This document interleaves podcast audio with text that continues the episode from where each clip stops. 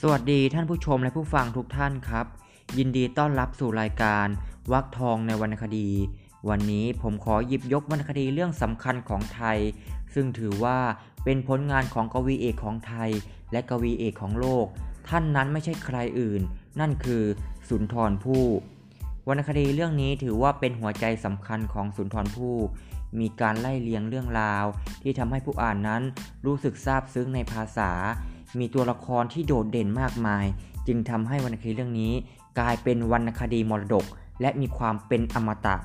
ในวันนี้ผมจะนำวักทองวักใด จากวรรณคดีเรื่องพระภัยมณี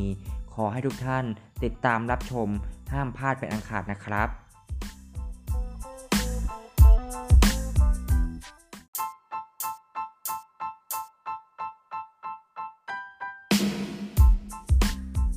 สำหรับวรรณคดีเรื่องพระภัยมณี ถือว่าเป็นสมบัติของชาติอีกหนึ่งเรื่อง มีความโดดเด่นทั้งด้านการใช้ภาษา การสื่อสารเนื้อหา การร้อยเรียงเรื่องราว และที่สำคัญ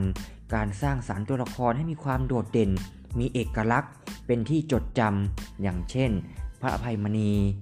นางเงือก นางผีเสื้อสมุทรหรือชีเปลือย ตัวละครแต่ละตัว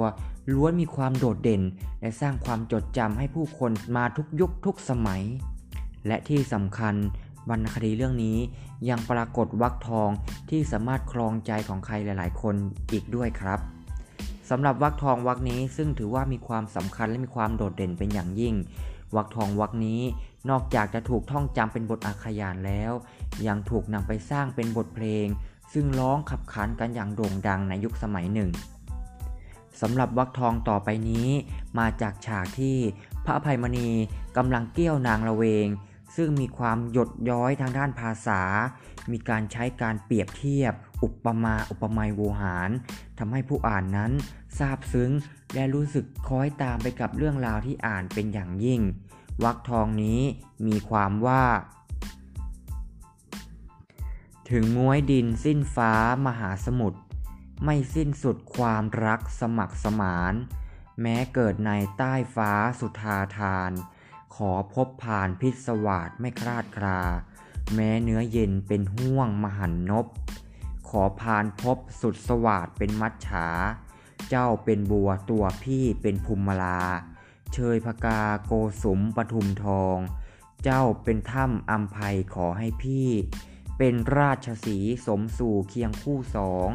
จะติดตามซามสงวนนวลละออง เป็นคู่ครองพิศวาสทุกชาติไปสำหรับวักทองวักนี้ ถือว่ามีความโดดเด่นในด้านของการเปรียบเทียบ คือการเปรียบเทียบระหว่างชายและหญิงว่า ถ้าหากหญิงเกิดเป็นอะไร ชายจะขอเกิดเป็นสิ่งนั้น หรือใกล้เคียงกับสิ่งนั้น เพื่อเคียงคู่ตลอดไป อย่างเช่น ถ้าหากหญิงเกิดเป็นบัว ชายจะขอเกิดเป็นแมลง เพื่อเคียงคู่กับฝ่ายหญิง หรือหากหญิงเกิดเป็นราชสี ชายก็จะขอเกิดเป็นราชสี เพื่ออยู่ถ้ำเดียวกับฝ่ายหญิงด้วยเช่นกัน กวีใช้ความเปรียบ เพื่อถ่ายทอด อารมณ์ความรู้สึก และสร้างภาพให้ผู้อ่านนั้นเกิดความคล้อยตามได้อย่างเห็นภาพ จึงสร้างคุณค่าให้วรรณคดีเรื่องนี้ กลายเป็นวรรณคดีที่อยู่ในใจ